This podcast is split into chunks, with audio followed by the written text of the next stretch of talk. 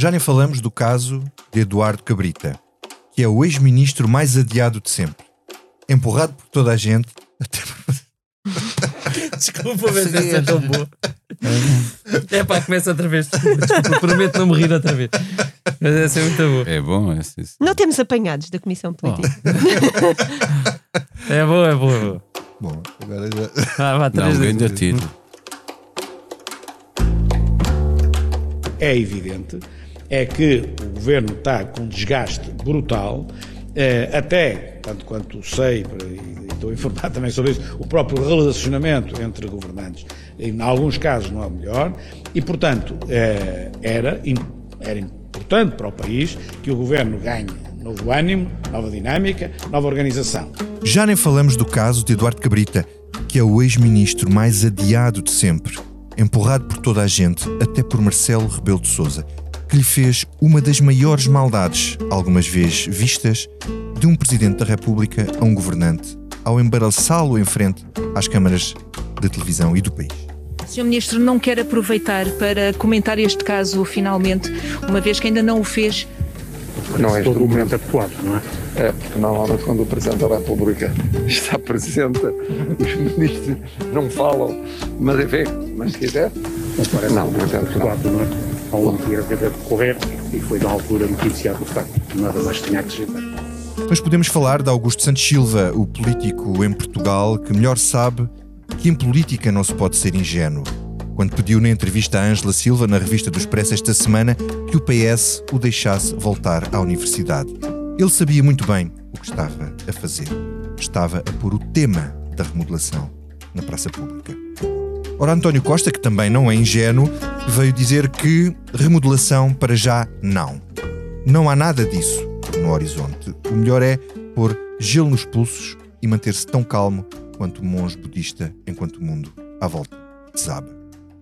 Ora, vamos continuar até quando com este elenco ministerial que parece que se arrasta. Uma ministra do Trabalho e da Segurança Social que somou gafes e conflitos com a saúde ou com a economia, uma ministra da Agricultura que gasta 200 mil euros numa festa com os colegas europeus, num concerto de Ana Moura, o ministro da Economia que era para ser número 2 e não é, o ministro do Ambiente que fechou os olhos, ou parece que fechou os olhos, a 100 milhões de IVA à EDP e não se passa nada. Aliás, passa-se porque o Ministério Público está a investigar. A notícia é de hoje. O ministro da Defesa tem Forças Armadas a cair aos pedaços e que faz uma reforma decisiva, mas que deixa que se crie o pior ambiente na hierarquia em muitos anos. Uma ministra da Saúde em estado de alerta permanente durante ano e meio, esgotada pelo trabalho mais duro que um membro do governo já teve na história da nossa democracia. Uma ministra da Cultura que deu o toque de Midas ao contrário, uma ministra da Justiça que deveria ter saído no fim da passada legislatura, um ministro do Mar. Alguém se dá conta que existe um ministro do Mar? Uma ministra da Coesão que não se percebe muito bem, e depois Educação, Ensino Superior. Enfim, há muita conversa para termos hoje. O governo deve ou não ser remodelado já? Vamos sentar em volta desta pergunta e conversar sobre o tema preferido dos jornalistas de política: as remodelações. Estamos a gravar esta comissão política na manhã de terça-feira, dia 6 de junho. Se é um political junkie, este podcast é para si. Esta semana convidei o Paulo Baldaia, jornalista e autor do podcast O Expresso da Manhã. Bem-vindo a este podcast, é um bocadinho mais lento do que o teu. Olá, Paulo. Bom dia. Tem- Temos mais tempo para pensar e para falar. Liliana Valente, jornalista de Expresso, que acompanha o governo e que nos vai ajudar a medir o pulso a este elenco. Olá, Vitor. Olá, Liliana. Prometo não me rir. E o David Diniz, diretor adjunto do Expresso, que comigo leva até si esta dose semanal do comentarismo político. Olá, David. Olá, Vitor. Sempre gosto. Eu sou o Vitor Matos. Liliana, começo por ti com esta pergunta básica. Explica-nos, por favor, porque é que António Costa teima em não mexer no governo. Qual é a vantagem de não remodelar já e esperar eventualmente para fazer depois das autárquicas? Uh, António Costa tem, tem sempre muita resistência a remodelar, não nos esqueçamos disso. Ele uh, fez, na verdade, uh, uma grande remodelação e depois fez outra grande remodelação quando mudou o governo, quando teve as eleições, ele- quando foram as eleições legislativas. Ele tem sempre muita resistência a mudar no, no, no seu elenco. mas esta remodelação, que antes do ser já não o era, porque foi o próprio que, que, que veio dizer que, que não está no horizonte, vamos saber uh, se o horizonte é de uma semana ou de dois meses. Uh, também nos falta saber uh, qual era a temporalidade do horizonte do Primeiro-Ministro quando disse aquilo ao público. Um, a verdade é que foi o próprio que pré-anunciou esta, esta remodelação quando constituiu o governo em 2019. Porquê? Ele, aliás, ele dividiu o governo em duas partes, até Ele- à fim da exatamente. presidência portuguesa e depois, não é? Portanto, isto era uma remodelação pré-anunciada pelo próprio desde o início, porque ele é que disse que tinha um, um- um governo maior, de recordar que são 19 ministros, para fazer face à presidência europeia da, que é que- à presidência portuguesa da União Europeia. Achas que mudou? O que é que mudou? O que é que mudou a pressão, não é? Porque eu, eu não sei, não sei se isto terá muito a ver, mas a verdade é que cada vez que pedem ah, remodelações a, a Costa, Costa afasta logo essa ideia, é quase uma coisa, aquilo é da derme, não é? Ele cada vez que, que lhe falam em remodelação, a tentação que ele tem logo é dizer que não. E, e- e mudou ah, o, o período em que está Eduardo Cabrita. Eu acho que isso também tem muito a ver com, com, com Eduardo Cabrita. Portanto, ou seja, a lógica é quanto mais cabrita faz para ser remodelado, mais Costa Quanto adia a mais remodelação. pedem, ou quanto mais pedem para que Cabrita, quanto mais pedem para que Cabrita seja remodelado. Mas, mas eu- isto, obviamente, estou a especular porque, porque nós não sabemos bem o que é que vai na cabeça do Primeiro-Ministro. Mas, como eu te dizia, a verdade é que ele tinha definido a presidência portuguesa como um momento de viragem para o governo. Mas também, entretanto, aconteceu a pandemia e, portanto, ainda não chegamos à dita eh, imunidade de grupo que está consecutivamente a ser adiada. Até por causa da Delta, precisas de mais percentagem de população vacinada, e isso pode ser um marco importante para a viragem do governo. E tens também os fundos eh, que estão a chegar. E, e se no PS há muita ideia que deveria ser agora para aproveitar este impulso e para dizer não, nós agora vamos ter, vamos mudar a orgânica do governo porque o governo claramente era um governo muito pesado, não era ágil para, esta, para, este, para este período que agora aí vem de execução de fundos. Uh, a verdade é que Costa uh, está um bocadinho reticente em fazê-lo porque também tem a tradição de remodelar um, pós-autárquicas. Hum. E portanto, um, se me perguntasses assim, eu, se eu acho que devia haver uma remodelação, eu acho porque já todos percebemos que o governo está muito cansado e, hum, e, e- e ganhava, como uma fonte socialista dizia, em ter alguma compressão. Uh, porque tantos ministros também acabam por se atrapalhar e sobretudo numa Uhum. fase agora. Uhum. Um, e acho que isso é hum, Ok. que, que era importante, mas não sei se ele Liliana, vai fazer. na Deixa-me passar eh, aqui ao Paulo. Ahm, como a Liliana estava a dizer, esta, esta remodelação estava prevista ou planeada eh, para esta fase, desde o início da, da, da legislatura. Ahm, e, e António Costa parece que não, não tem eh, pressa em fazê-lo.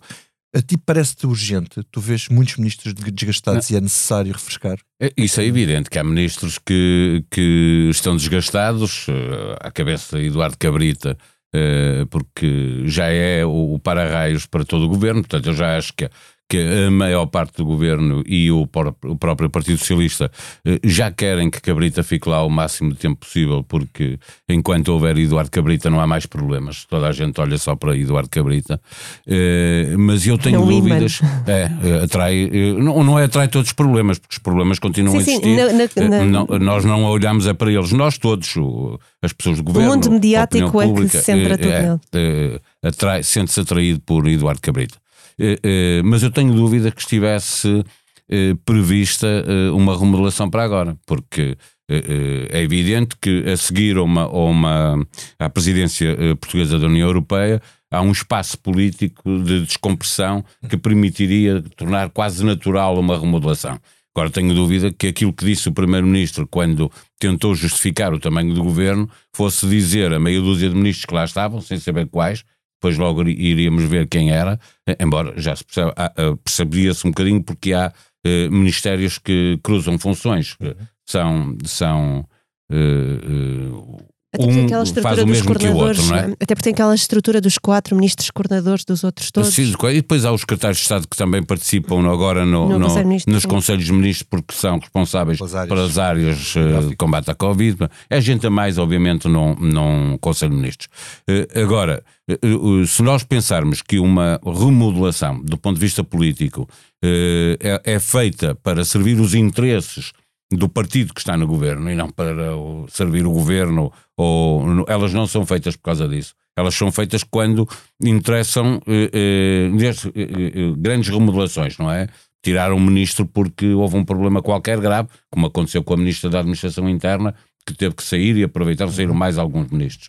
É, pensar numa remodelação para não é para refrescar o governo, é para refrescar a popularidade do partido que está no governo que tem que disputar eleições. Por isso, muita gente no PS pede uma remodelação para ajudar os candidatos autárquicos agora nas eleições eh, de, de setembro. Na verdade, para António Costa, o, melhor para fazer uma remodelação é de facto o início de 2022. Ultrapassadas as autárquicas, para o PS serão um, um, um passeio mais ou menos tranquilo, para o, para o, Partido Socialista até dava jeito perder três ou quatro câmaras para o, para o para Partido PC. Comunista, para o PC, que, uhum. que, que eles roubaram sem querer há quatro anos, não estava previsto e aconteceu. Eh, o PS vai tranquilo às, às autárquicas, eh, pode perder meia dúzia de câmaras, continuará a ser o partido maioritário na Associação Nacional de Municípios, eh, portanto não tem aí nenhum problema. Também não lhe interessa estar a remodelar logo a seguir às autárquicas, porque tem que fazer uma negociação eh, eh, para aprovar o orçamento, e, isso também não tem nada a ver com os ministros que lá estão ou deixam de estar. Eh, portanto, o melhor mesmo é eh, refrescar o governo no primeiro semestre de 2022 para aguentar o, o esse governo sem mais nenhuma remodelação até 2023. Com a vantagem de, nesse, nessa altura em que houver essa remodelação, é o período em que a bazuca vai estar a despejar dinheiro eh, com muita força. E, portanto, a popularidade de todos os ministros, só mesmo um, um ministro muito, muito azelha, é que não chega a 2023 com uma eh, popularidade positiva. Portanto, eu percebo que António, para António Costa eh, a melhor altura para remodelar é de facto o primeiro semestre de 2022, porque é, do ponto de vista político-partidário, o momento ideal para fazer uma remodelação. Uhum. Hum. David, uh, tu concordas com, com, o que o Paulo estava a dizer? Tu, quer dizer, consegues fazer essa distinção entre o remodelar para servir os interesses uh, do PS ou eleitorais, ou interesses eleitorais do partido e do próprio Primeiro-Ministro e a governação em si? não há ministros, dada a situação em questão, já não conseguem governar. Por exemplo, eh, vamos voltar ao, ao, ao mesmo sempre, mas Eduardo Cabrita tem autoridade para continuar. Deixa-me só fazer um parênteses antes do David responder. Eduardo Cabrita pode sair sozinho do governo. Qualquer ministro pode sair sem ter claro, que haver uma remodelação. Mas atenção, que agora ele tem as eleições autárquicas e os incêndios para, certo, para tratar. Eu não sei se, se, vai sair mas, agora. Só para dizer que uma coisa é uma remodelação larga. Sim, mas normalmente, quando, quando, há, quando mexe no ministro, normalmente o António Costa aproveita para, para não dividir isso por vários. Uh, às, não fazer remodelações às prestações. Ele tem uhum. aproveitado uma saída para depois uh, fazer uma remodelação mais alargada. Mas diz. eu, eu tendo a concordar com o Paulo uh, no sentido de, de, de, afirmar que é, é provavelmente precipitado uh, se António Costa lançar uma remodelação agora. Uh, e eu acho que pode ser precipitado por uma questão de cálculo político, quer dizer, o, o, os trunfos de, isto é um bocadinho como, como a história, o, o, próprio António Costa já disse isto. As remodelações são um bocadinho, não são exatamente como um jogo de futebol, quer dizer, não, não se anda a trocar jogadores uns atrás dos outros. Eu acrescentava em cima desta camada, uh, não, quer dizer, há um número limite de substituições no, no, no jogo e, e, e, na política, quer dizer, não, dá, não vale mudar um governo todo. E eu, eu tenho um exemplo bom para mostrar porque é que carregar remodelações umas atrás das outras ou precipitadamente não, não tem absolutamente efeito nenhum. Uh, António Guterres, em 2001, teve a mais desastrosa derrota autárquica do, da história do Partido Socialista. E dois meses antes tinha feito uma, uma mega remodelação.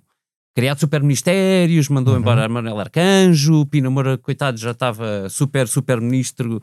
É, é, é uma alucinação inesperada, mas que já nem sequer era a primeira remodelação mas daquele era segundo o sinal de que esse governo estava já bastante mas exatamente é isso o, entrar o ponto, no pântano o ponto é? é, esse. vamos ver António o que é que vai Costa, a próxima remodelação António Costa não quer e eu percebo isso uh, quer dizer, não jornalisticamente eu por mim, quanto mais remodelações houver mais matéria temos para escrever, portanto interessantíssimo mas eu percebo que do ponto de vista do Primeiro-Ministro não haja muito interesse em escutar trunfos por tudo e, e, escolher um momento para aplicar o trunfo. Portanto, isto é o sítio onde eu me aproximo do Paulo. Há um problema, porém, neste, nesta argumentação.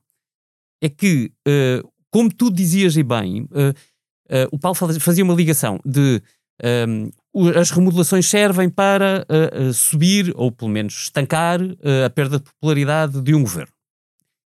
Não é só para isso. há de facto uma questão de autoridade. O que é que são ministros? Ministros são políticos, ou whoever, que têm uma responsabilidade sobre uma pasta, têm uma tutela sobre determinados setores. E isto significa uma tutela também sobre determinadas corporações de interesses. Eu não estou a dizer nada de mal, isto não tem nenhuma carga negativa, é assim que funciona. Portanto, a Ministra da Saúde tem que reunir obrigatoriamente, ou devia, ou pelo menos mandar alguém, reunir com os vários sindicatos do setor da saúde, que são não sei quantas carreiras, não sei quantas pessoas, dezenas e dezenas de milhares de pessoas. Centenas, no caso da saúde. Um, Graça Fonseca tem uma tutela sobre uma corporação. E é aqui que entra a questão da autoridade. Ou seja, não é, isto não é só uma coisa para. Olha, vamos lá mudar aqui umas caras que é para a malta não achar que nós estamos a dormir, hum. ok? Há uma coisa muito mais complicada do que essa, que é de medir caso a caso uh, cada um dos ministros se ainda tem condições para ter autoridade sobre o setor e as corporações que dirige. E eu acho que há alguns casos no governo onde manifestamente isso hoje já é muito difícil de justificar. Por exemplo, diz. Eduardo Cabrita, enfim, voltamos é. ao Cabrita do costume, mas eu, eu queria, queria, tornar esta discussão séria. É assim, uh, Eduardo Cabrita é um político experiente, tem muitos anos disto, é muito amigo de António Costa, tem a flexibilidade que António Costa adora para dizer uma coisa num dia, outra coisa no outro e fazer-se de vítima e de sair daquilo como se fosse. Uh, como se estivessem a fazer uma coisa horrível. Uh, e, e tudo isso é valorizado por António Costa, mas hoje, Cabrita Eduardo Cabrita, eu, eu, eu, francamente falando, desculpem dizer, eu acho que incêndios e autárquicas não são argumento para, não, para, para que Eduardo Cabrita não saia do governo. Mas são as áreas que lhe têm corrido bem, é atenção, grande questão. os incêndios. Mas é que eu, eu acho que é grande E isso questão, é uma grande, é uma grande questão porque os incêndios este ano podem vir a ser eh, Escuta, graves. O ministro não manda nos, nos bombeiros, quer dizer, ele não manda na organização. funciona ou não funciona, não é por ele estar lá agora ou não que aquilo vai funcionar ou não vai funcionar. Ou a estrutura funciona ou não é instituições que protejam Portugal dos incêndios, ponto. Outra coisa é gerir, por exemplo... Uh, a estabilidade das forças policiais, que estão muito desafiadas por infiltrações de extrema-direita, que estão há anos, para não dizer há décadas, a reclamar aumentos salariais. Estão algumas negociações em curso. Um, entre uh, variadíssimos outros dossiês sensíveis que este ministro tem nas mãos, Ciresp, uhum. a loucura que foi a gestão deste caso de, de transposição do Ciresp. É uma coisa incompreensível, a menos que pela total pelo, pela falta de foco que Eduardo Cabrita tem neste momento nas, nas coisas que tem de gerir, que são muitas e são sensíveis e são perigosas. Mas posso dar outros. Graça Fonseca sobre a cultura. A, a lista é enorme, é mais de metade do governo. Se começarmos a olhar não, para, não, não, espera, nós não tínhamos de trazer de autoridade. Fazer, então ele está a eh, começar a fazer. Hum, Desculpa, mas aí não acho isso, porque acho que a, a autoridade não é uma coisa que se meça só uh, por aquilo que nós achamos de ver. Quer dizer, eu olho para, o Ministro da Educação e, francamente falando, eu, eu não, não consigo reconhecer-lhe nenhuma autoridade política extraordinária. Mas quer dizer, mas percebo que o Ministério, enfim, vai funcionando. E este é o parâmetro de gestão de António Costa. É, a coisa vai funcionando? Vai, está ótimo. E vai seguindo. E, e, e, eu acho que é, é por, por, este parâmetro, para, para nos pormos na pele de António Costa, temos que seguir o parâmetro dele. Portanto, Graça Fonseca, acho que não tem nenhum respeito das pessoas do setor depois do que aconteceu durante a pandemia. Ana Abrunhosa não tem poderes. E, e, uhum. Quer dizer, não, não, na prática não existem. Ricardo Serrão Santos, que podia ter usado o PRR desculpa, é, para. É o Ministro do Mar. Ah, obrigado saberem. pela legenda. uh, podia ter usado o PRR para criar uma espécie de cluster de, do mar em Portugal. Aparentemente, até, até o, o grande uh, orientador do PRR, Costa e Silva, uh, não existe, perdeu-se a oportunidade. Portanto, quer dizer, não, portanto, eu acho que há casos em que António Costa vai ter mesmo urgência de resolver. Uhum. Um ponto final só para dizer. Uh, para que uma remodelação tenha efeito, é determinante que o Primeiro-Ministro tenha força política para chamar pessoas qualificadas. Uhum. E, e tu achas que isso está a escutar? Não. Hum. Eu acho que António Costa tem uh, obrigatoriamente. Eu, eu ontem ouvi o Pedro Adão e Silva com este argumento e, portanto, vou ter de citar o Pedro. Uh, uh, acho que é correto o argumento.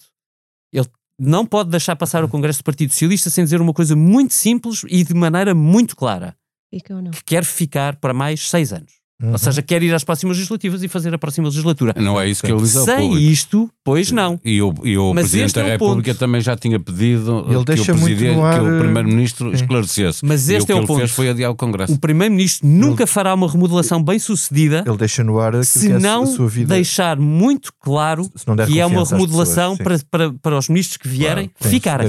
Sem sim. isso, não vale a pena fazer remodelação nenhuma. Sim, sim, Olha, isso é importante. Diz. Eu só queria, só queria aqui acrescentar uma coisa. Eu tendo a concordar aqui com, com o David nesta questão da autoridade e tendo a discordar eh, do Paulo quando ele diz que Bombom era ó, o melhor timing para, para o António Costa era no início de 2022, porque é quando começa a bazuca a despejar o dinheiro. Ah, só que o, o trabalho da- da- o, o trabalho que tem de ser feito para que a bazuca comece a despejar dinheiro não é no início de 2022. Aliás, é uma coisa que tem de começar, ou que já devia ter começado, e portanto É, a máquina já pôs Sim. essas coisas a andar. não isso se- mas nem todas sim. as coisas tu precisas, de- de- de- ou seja, são nove meses perdidos e António Costa não se pode dar ao luxo de perder nove meses com um governo que não anda, que é burocrata, que já está ali Mas deixa- emperrado. Deixa-me colocar-te outra questão. Mas Eh, quantos vocês meses é que sabem- ele já perdeu? Mas- até, até Pois, mas, mas, Mas- em mas deixa-me 2022 colocar-te mais meses Aqui são. uma questão ao contrário. Que vantagem tem o Primeiro-Ministro em remodelar um governo e depois chega lá o novo Ministro até se adaptar à pasta e Mas então, e coisas se, ainda se o ministro já lá tempo? estiver, e se for um ministro que já faz. Eu, eu Bom, vou-te eu- dizer uma coisa. Ah, não. Eu acho que ele tem muito boa gente dentro do governo para fazer aquilo que já fez algumas vezes, de mudar, até porque repara, E vai concentrar pastas e. podes manter- concentrar pasta- pastas, puxar pessoas. de Estado, muda Eu o Ministro da Defesa para os negócios para os negócios. estrangeiros, Exato. Ou seja, é possível fazer uma E puxa remodelação políticos para cá. e puxa políticos. Exato. Olha, por exemplo, puxa Eduardo Cordeiro, que tem um perfil mais executivo e claramente uh, o- a pasta dos assuntos parla- parlamentares não é para ele, ele gosta de mexer, portanto, Para é, onde? tem um perfil mais executivo. Uh, Estou-te a fazer as minhas apostas. Não, e, e puxava-o para onde? É que eu acho que há uma possibilidade de fazeres um, um ministério com fundos europeus que concentre de algum modo o planeamento com a coesão ah, e que poderia, ou por exemplo, não Ele sei, ao mexeres no ambiente, Ele não vai tirar o- eu sei que ele não vai tirar. chamava-se Ministro do Planeamento e Coesão. ou desenvolvimento, ou desenvolvimento regional, ou também tiveste o do desenvolvimento regional, que foi o, da, o do Paiares Maduro. Mas, por exemplo, tu tens algumas vantagens no Duarte, que é um, um- primeiro, tem, tem peso político e depois tem esta parte. Ah, mas, por exemplo, tens hum, Alexandra Leitão, que eu acho que está completamente perdida naquele ministério, que é um, esse sim é um ministério burocrata, e eu Da acho que podia ser pública. puxada. Que era uma das apostas de- do, do Primeiro-Ministro no início. Alexandra da- Leitão, por exemplo, Mas dou-te- aposta dou-te Também não vai mudar. E vou-te dizer porque Eu não não sei vai se ele vai mudar. dar, porque aquilo foi uma aposta dele, Não é aquele isso. ministério foi uma aposta do, do É, uma, primeiro-ministro. é um dossiê muito sensível. João Leão tem zero capacidade política e ele não quer entregar a administração pública ao João Ministro, Não, que não tem nenhuma capacidade Mas eu não estou a política, só vai ele- dar a geneira. Portanto, ele vai manter a Alexandra Leitão no sítio direitinho. É, é, é, Estão muitos Mas tem de lhe dar poderes, percebes? Mas eu acho que tem de lhe dar poderes, Ela porque tem, mas ela. o problema é que aquilo é uma máquina ad- ad- administrativa lixada, para não dizer, um- um- para não usar um, Outra um calão. É, é, é, é, é, tudo o que é Mas mudar tens de lhe dar mesmo, mas tens de lhe dar mesmo o poder de mudar carreiras e não ter de ir perguntar ao ministro ao lado se concorda. do António Costa. Exato, por isso é que eu acho que ela. ela tiver é a autoridade ela- que Primeiro-Ministro. Eu acho que ela Exato. precisa dessa autoridade, ela precisa que lhe dê essa autoridade Mas porque ela tem, porque ela tem força e, e eu acho que ela está ali um bocado perdida nisto. Sim. Depois, a ministra da Coesão que ele estava a dizer, a ministra da Coesão claramente está Como perdida. Ana Brunhosa. Ah. Mas a Ana Abrunhosa, n- não, não nos podemos esquecer que ela era da CCDR e ela tinha uma grande capacidade executiva para executar o quê? Fundos. E, portanto, ela pode ter potencial de ser reaproveitada para alguma coisa para que de mesmo. Isso, por exemplo. Opa, pois, mas isso aí não, não seria. Coitada Mas depois aqui há outras questões que, que, que, que eu acho que também são importantes, que ele pode fazer outra vez aquilo que fez não, em algumas remodelações, que é puxar secretários de Estado, que ele pôs ahm, ali a- a, a criarem-se por- A aprender? para aprenderem, não é? Por exemplo, estávamos- a falar do Duarte, mas, por exemplo, eh, não esquecer Francisco André, que foi chefe de gabinete do Primeiro-Ministro e que ele me pôs nos negócios estrangeiros. Eu acho que para lhe dar experiência governativa para poder vir a buscá-lo um né, dia, não- não- não puxar por ele se for, se for preciso. Não estou a dizer para essa pasta, porque ele raramente troca secretário de Estado para ministro no mesmo Uhum. ministério. Ele põe num ministério ao lado. Portanto, Uhum. pode ser uma peça que ele também pode, pode ir buscar. E eu acho que se houver uma compressão, e depois tem ministros mais versáteis, a própria Mariana Vieira da Silva, que eu também acho que ele não vai mexer, mas ela tem Essencial capacidades técnicas que eu acho que ele não É vai mexer dois. nela. É É número- ela ela é é- ela verdadeira é número número 2. dois. E o próprio Cisa Vieira, que eu também acho que poderia ganhar com Eu acho, acho que há só um, um dado que falta acrescentar nestes pontos sobre, quando falamos sobre remodelação, que é, enfim, é sempre sensível, mas sempre verdadeiro. não vale a pena manter ministros que já não querem estar nos sítios. Pois. A ministra, temos, temos vários. Lembraste temos a disso ministra Justiça, Isso é uma coisa inelutável. Superior, É a ministra da tipo- Justiça é queria assim, sair. Isto é A o- da saúde, isto tem dos sido dificílimo. A de saúde, eu diria que, enfim, agora é, é muito difícil nesta fase, não é? Talvez, enfim, não- vamos ver como é que chegamos a meio de outubro ou a Quando- novembro. quando- Mas lembraste disto quando de houver uma Vieira, não? Whatever. António Costa vai deixá-la sair. E vai argumentar que ela pediu para sair. não é? Pois, quer dizer, Eh, portanto, não a mim parece legítimo, não é? Eh, Francisca Van Dunen, tantas vezes que se disse que Francisca Van Dunen já não quer estar no governo, já não queria estar. Eu vou só dar um exemplo para, para, dos im- para dar uma imagem do que é três. isto. Aí temos três, pelo menos. Mário Dos Centeno. que, já, que se- dos que nós sabemos que pediram para sair. Sair. E depois há Quatro. uma série de secretários de Estado. E depois Isso, há, há tanta sim, gente. alguns que a Liliana escrevia na peça que, que tinham já, que já pediram a Primeiro-Ministro para sair, inclusive a Secretário de Estado dos Assuntos Europeus. Um exemplo perfeito do efeito que tem, efeito nocivo que tem um ministro que na verdade já não quer estar lá, mas que é obrigado a estar, é o que aconteceu com Mário Centeno. Mário Centeno quis sair Aham. a quando das legislativas.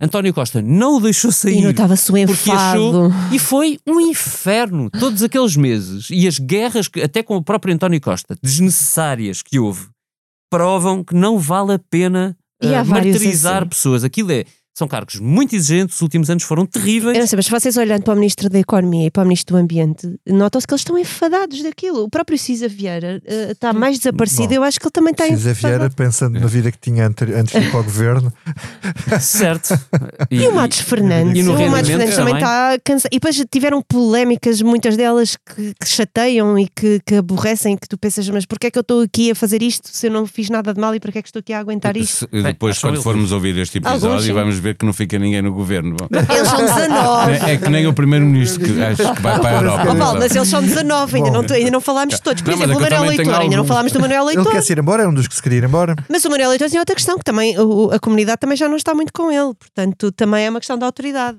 Ah, ah, Sim, mas e o Ministro da Educação, o- por acaso, não tutela estudantes, porque se tutelasse já tinha ido à vida, porque o que ele fez Mas aos isso vão alunos todos. é, eh, sim, é muito, muito grave aquilo que aconteceu na educação, de facto.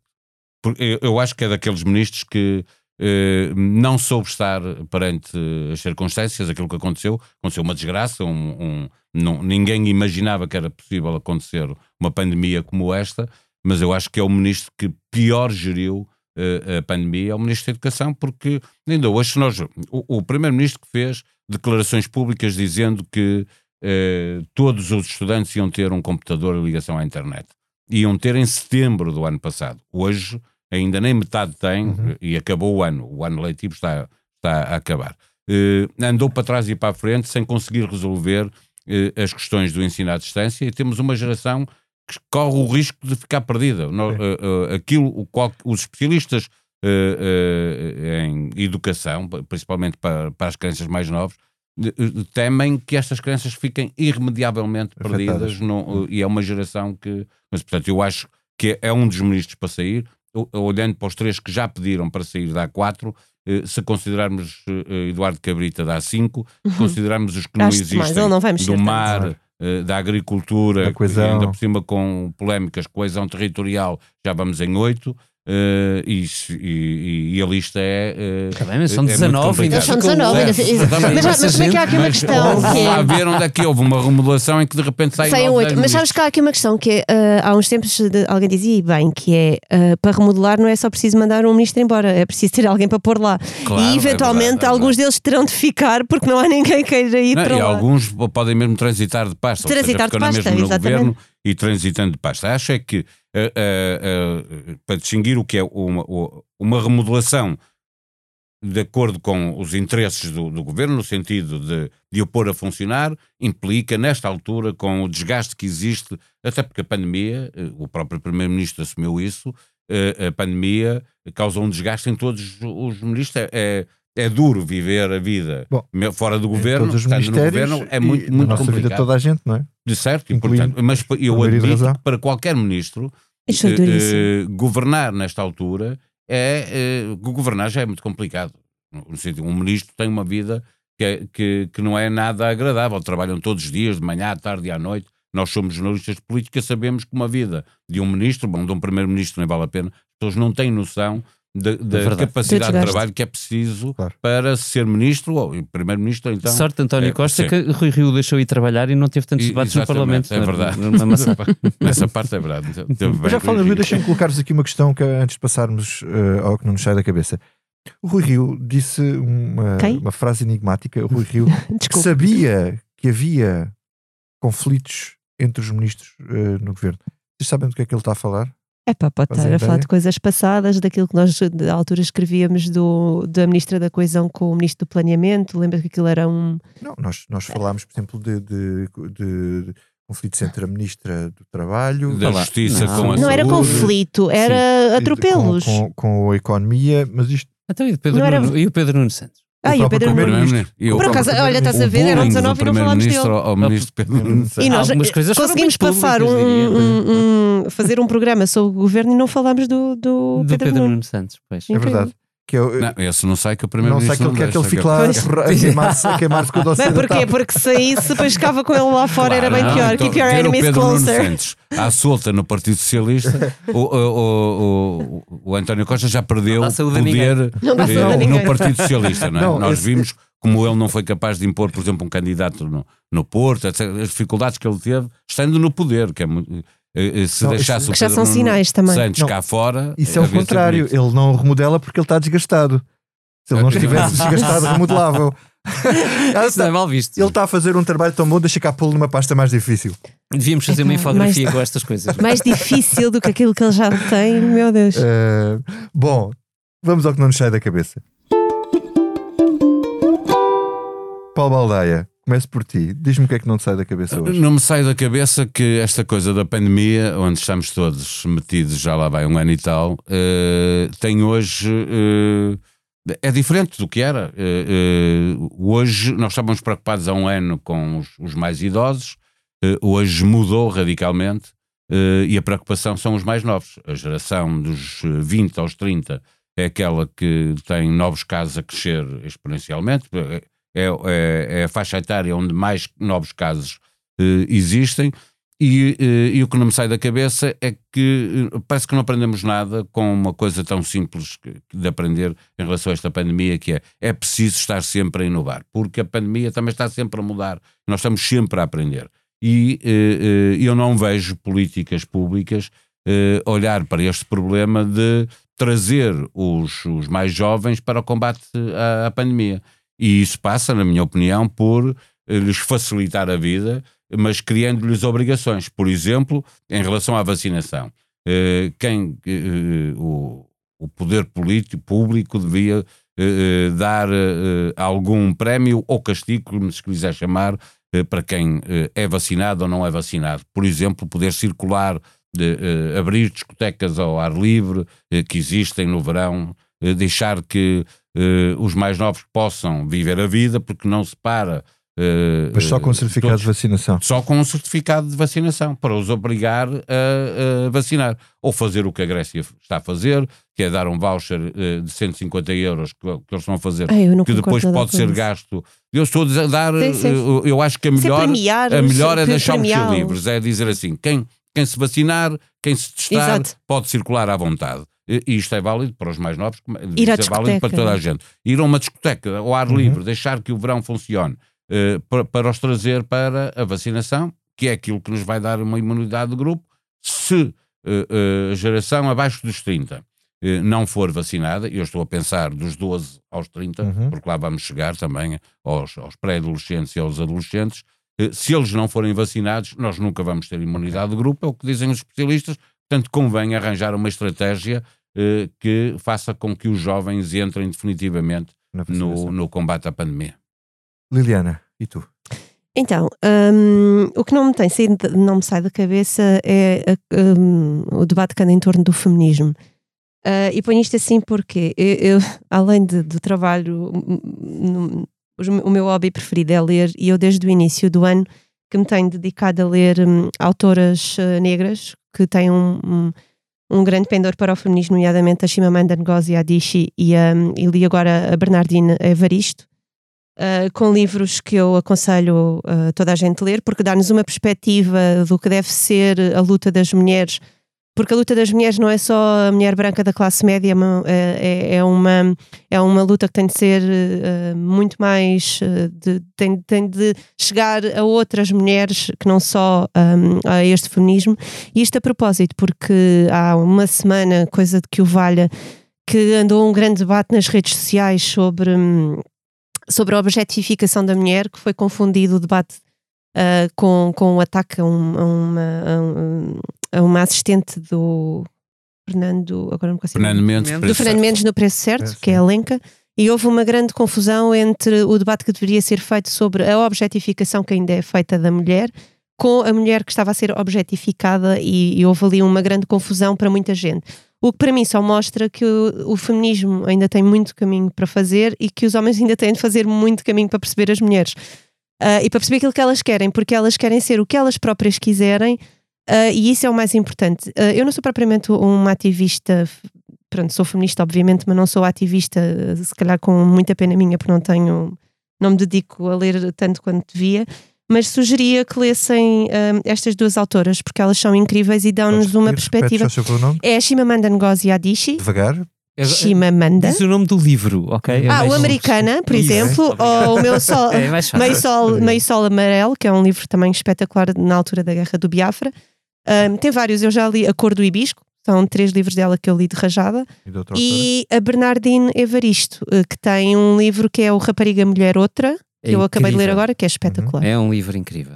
Mesmo. Altamente recomendado para homens pegar. também, sobretudo para homens, calhar. Claro. Sim, sobretudo para homens, sim. É, é onde é preciso mesmo. fazer a mudança grande. É, quer dizer, ela, ela explica bem, aquela história explica bem que não é só na cabeça dos homens. Não é só na, é também na cabeça das mulheres. Mas é onde, Aliás, onde há, a, rapariga a maior outra, mudança. A rapariga mulher outra, por exemplo, são várias histórias de várias mulheres muito diferentes umas das outras e em que tu percebes em que perspectiva é que, cada, que o feminismo deve lutar também em cada uma destas perspectivas uhum. e elas próprias também têm de. Estamos a prolongar isto, mas Bernardina Faristo é, para além de tudo, poeta, ela escreve incrivelmente bem e é de uma geração nova, o que significa que escreve para todos. Okay. E, portanto, vale mesmo muito a pena. A mim, não me sai da cabeça, ainda em registro cultural, um, uh, o Tiago Rodrigues. E eu queria explicar muito brevemente que eu entrei no teatro pela mão dos meus avós, um, muito novo, eles fizeram muita questão de me levar, uh, sobretudo ao teatro aberto, mas aqui e ali a outros também. Um, fica com, com amor, com muita paixão por aquilo. Um, e, e, assisti durante muitos anos e também com contribuição minha, porque fui deixando de ir, digamos assim, a uma crise imensa do teatro em Portugal. Uh, e assisti também depois, com, muito recentemente, com muito entusiasmo e com enorme curiosidade, um, a esta ascensão incrível do, do Tiago Rodrigues, um, não só no Teatro Dona Maria II, antes disso ainda, como encenador, uh, mas ao, ao, incrível trabalho que ele fez, que é tão incrível que quando eu quis desesperadamente comprar bilhetes para ir ver uh, peças encenadas por ele ou do teatro já dirigido por ele, não consegui porque as salas estavam esgotadas. E isso é um sinal maravilhoso de como é possível dar a volta a uma crise com pessoas que são realmente extraordinárias. E o Tiago Rodrigues, embora eu não tenha visto, tudo indica, é de facto uma pessoa a, extraordinária. A Catarina ou a, ou a, ou a, peça que foste ver, ao, ver ao, é, Dona Maria II. Uh, Cata, ai, Catarina e a Beleza de Matar, Fascistas. Matar, fascistas é absolutamente extraordinário. Pronto, eu queria só sublinhar o incrível trabalho que, que o Tiago tem feito, a extraordinária nomeação dele para diretor do maior festival de teatro do, do mundo, que é o de Avignon, uh, que aconteceu esta segunda-feira, foi formalizada esta segunda-feira, e também a peça que ele levou para a abertura do Festival de Avignon esta semana, para onde carregou um estilista português, dois músicos portugueses, Manuel Azevedo dos Clã uh, e, e, um outro músico, que desculpem, não sei o nome, uh, mas isto tudo para dizer muitos parabéns ao Tiago Rodrigues, vão ao teatro, é mesmo barato e dá um mundo enorme. Uhum. Muito bem, obrigado. Eu agora vou para algo completamente diferente. Uh, já uma vez tinha falado aqui de um relatório uh, que os serviços secretos dos Estados Unidos estavam a fazer sobre OVNIs e foi divulgado uh, semana passada. Eles já não lhe chamam OVNIs, já não lhe chamam UFOs, são agora os UAP Unidentified Aerial Phenomena. E o que é que acontece? Isto é um relatório preliminar dos serviços secretos americanos e do Departamento de Defesa revelado pelo diretor da National Intelligence aos, uh, aos senadores e, e, a congressistas e que analisou 143 fenómenos que foram detectados por militares norte-americanos. Portanto, não são, uh, são detectados, são documentados, uh, de fotografias, imagens, isso tudo. Só conseguiram explicar um. E dos restantes, dos restantes, o que é que eles dizem que aquilo pode ser? Podem ser programas secretos dos próprios Estados Unidos, o que é extraordinário, mas eles próprios acharem que os fenómenos podem ser programas secretos que eles próprios têm, portanto, isto Sim, é a agência é secreta a dizer. Exato. Adoro. Uh, aliás, deixem só um parênteses: o caso de Roswell era isso. Uhum. O caso ah. de Roswell era um, uh, era um balão gigante, era uma coisa de bal balões americanos, de próprios americanos, e que eles nunca revelaram e deixaram que se criasse aquela lenda toda para os russos não saberem. Uhum. Portanto, fica aqui este. Eu aprendi uh, uh, a ler isto quando uh, portanto, eu vi um podcast do New York Times sobre isso. Foi que Pronto, Outra coisa podem ser drones ou tecnologia de países como a Rússia, China, balões e drones uhum. estrangeiros. Depois há a classe dos outros. Uhum. Os outros, eles nunca aplicam a palavra aliens ou extraterrestres ou nada disso. Mas, cito agora, admitem que os UAP desafiam a nossa capacidade de tirar conclusões firmes Uhum. sobre a natureza, ou as natureza ou intenções dos próprios UAP. Precisamos de mais fontes e dados. Uh, portanto, podemos ser mais Mulder, podemos ser mais Scully. Eu sou mais Scully, sou mais do lado cético, mas a verdade é que há alguma coisa lá fora que nós ainda não percebemos. E com esta lista de fenómenos políticos e paranormais, fechamos esta comissão política. A política às vezes parece um fenómeno paranormal porque não se percebem como é que alguns políticos contrariam a lei da gravidade. Este episódio teve edição multimédia do João Luís Amorim e ilustração do Tiago Pereira Santos. Até para a semana.